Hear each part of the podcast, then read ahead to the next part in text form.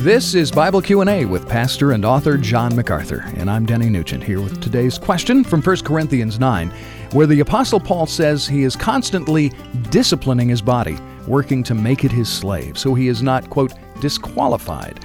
Now John, the question is, what exactly is Paul's concern here? What kind of disqualification is he talking about?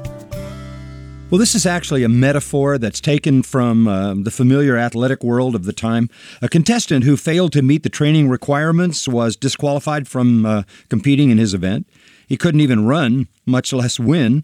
And Paul didn't want to spend his life preaching the requirements for ministry to others and then be disqualified for not meeting those requirements himself.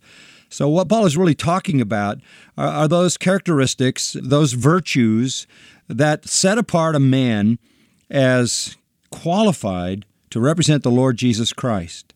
As athletes uh, trained carefully, as they disciplined themselves, uh, as they sacrificed whatever they needed to sacrifice to reach the peak of fitness and to and to be the best they could in their competition.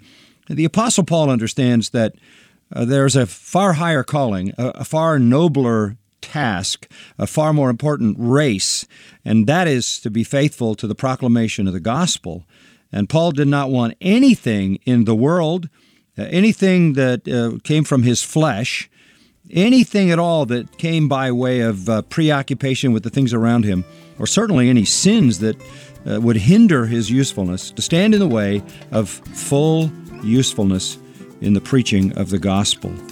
Okay, thanks, John. And uh, thanks to you for tuning in today to Bible Q&A with John MacArthur, pastor, Bible teacher, and author of the MacArthur New Testament Commentary Series. If you'd like more teaching from the book of 1 Corinthians, visit macarthurcommentaries.com.